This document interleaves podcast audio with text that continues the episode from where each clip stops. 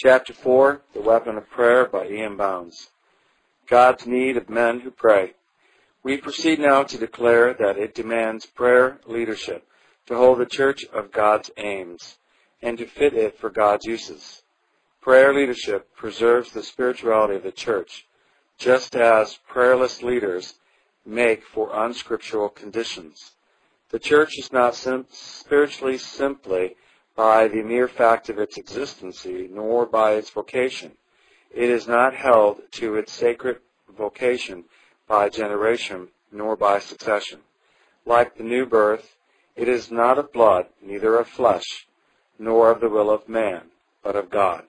The church is not spiritual simply because it is concerned and deals in spiritual values.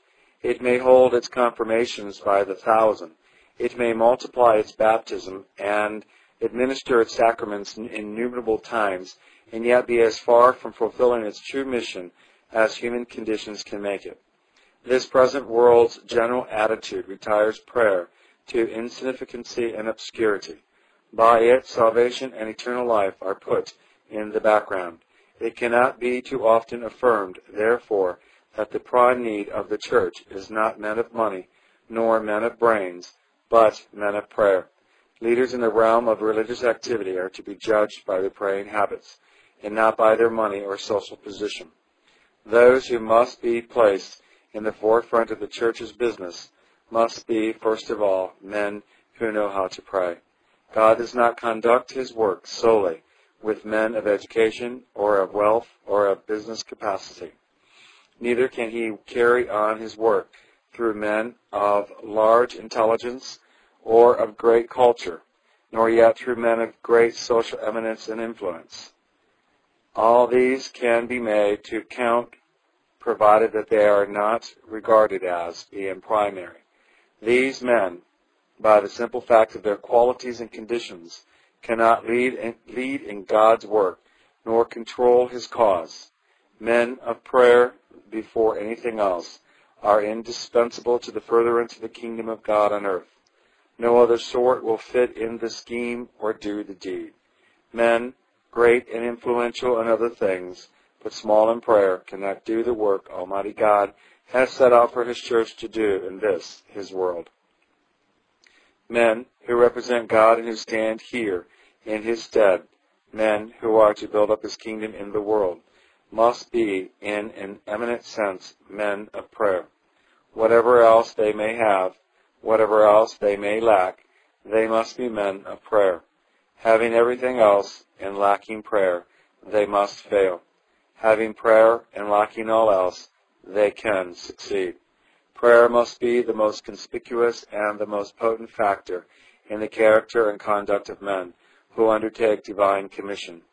God's business requires men who are versed in the business of praying.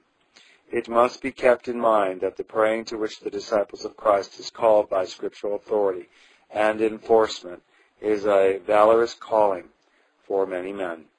The men God wants and upon whom he depends must work at prayer just as they work at their worldly calling. They must follow this business of praying through, just as they do their secular pursuits.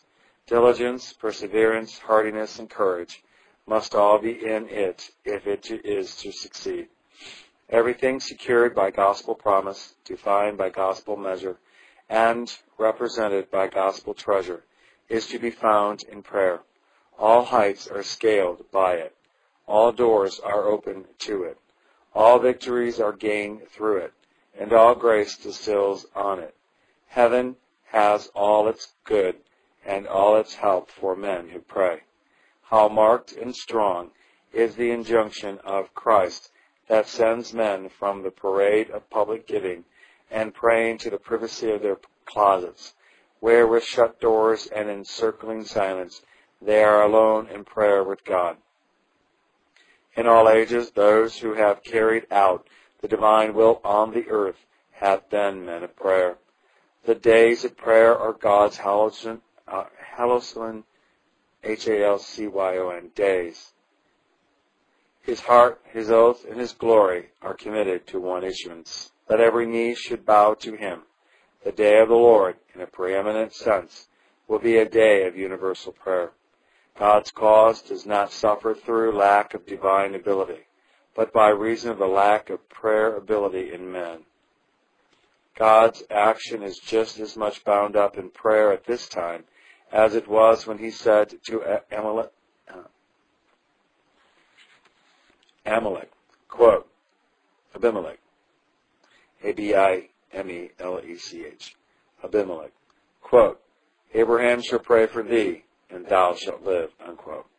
So also it was with when God said to Job's friends, quote, My servant Job shall pray for you, for him will I accept, unquote. God's great plan for the redemption of mankind is as much bound up to prayer for its prosperity and success as when the decree creating the movement was issued from the Father, bearing on its frontage the imperative, universal, and eternal condition. Quote, Ask of me, and I will give thee the heathen for thy inheritance, and the utmost part of the earth for thy possession. Unquote. In many places, an alarming state of things has come to pass, in that the many who are enrolled in our churches are not praying men and women. Many of those occupying prominent positions in church life are not praying men. It is greatly to be feared that much of the work of the church is being done by those who are perfect strangers to the closet. Small wonder that the work does not succeed. While it may be true that many of the church says prayers, it is equally true that their praying is of a, the stereotyped order. Their prayers may be changed, charged. Their prayers may be charged with sentiment, but they are tame, timid, and without fire or force. Even this sort of praying is done by a few straggling men to be found at prayer meetings those whose names are to be found bulking large, and our great church assemblies are not men noted for their praying habits. Yet the entire fabric of the work in which they are engaged has pre-forced to depend on the adequacy of prayer. This fact is similar to the crisis which would be created were a country to have to admit in the face of an invading foe that it cannot fight and has no knowledge of the weapons whereby war is to be waged. In all God's plans for human redemption, he proposes that men pray. The men are to pray in every place, in the church, in the closet, in the home, on sacred days, and on secular days. All things and everything are dependent on the measure of men's praying. Prayer is the genius and mainspring of life. We pray as we live. We live as we pray. Life must never be finer than the quality of the closet. The mercury of life will rise only by the warmth of the closet. Persistent non-praying eventually will depress life below zero. To measure and weigh the conditions of prayer is readily to discover why men do not pray in large numbers. The conditions are so perfect, so blessed, that it is a rare character who can meet them. A heart all love, a heart that holds even its enemies in loving contemplation and prayerful concern a heart from which all bitterness, revenge, and envy are purged, how rare. Yet this is the only condition of mind and heart in which a man can expect to command the power of prayer. There are certain conditions laid down for authentic praying. Men are to pray, quote, lifting up holy hands, unquote. Hands here being the symbol of life. Hands unsoiled by stains of evil, doing, are the emblem of a life unsoiled by sin. Thus are men to come into the presence of God. Thus they are to approach the throne of the highest, where they can, quote, obtain mercy and find grace to help in the time of need, unquote. Here, then, is one reason why men do not pray. They are too worldly in heart and too secular in life to enter the closet. And even though they enter there, they cannot offer the, quote, fervent, effectual prayer of the righteous man, which availeth much, unquote. Again, Hands are the symbol of supplication. Outstretched hands stand for an appeal for help. It is the silent yet eloquent attitude of a helpless soul standing before God, appealing for mercy and grace. Hands, too, are symbols of activity, power, and conduct. Hands outstretched to God in prayer must be holy hands, unstained hands. The word holy here means undefiled unspotted, untainted, and religiously observing every obligation. How far remote is all this from the character of the sin-loving, worldly-minded, fleshly disposed men, soiled by fleshly lusts, spotted by worldly indulgency, unholy in heart and conduct. He who seeks equity must do equity, is the maxim of earthly courts. So he who seeks God's good gifts must practice God's good deeds. This is the maximum of heavenly courts. Prayer is sensitive and always affected by the character and conduct of him who prays. Water cannot rise above its own level, and a spotless prayer cannot flow from a, spot, from a spotted heart. Straight praying is never born of crooked conduct. The men, what men are, behind their praying gives character to the supplication. The timid heart cannot do brave praying. Soiled men cannot make clean, pure supplication. It is neither words, nor thoughts, nor ideas, nor feelings which shape praying, but character and conduct. Men must pray in upright fashion in order to be able to pray well. Bad character and unrighteous living break down praying until it becomes a mere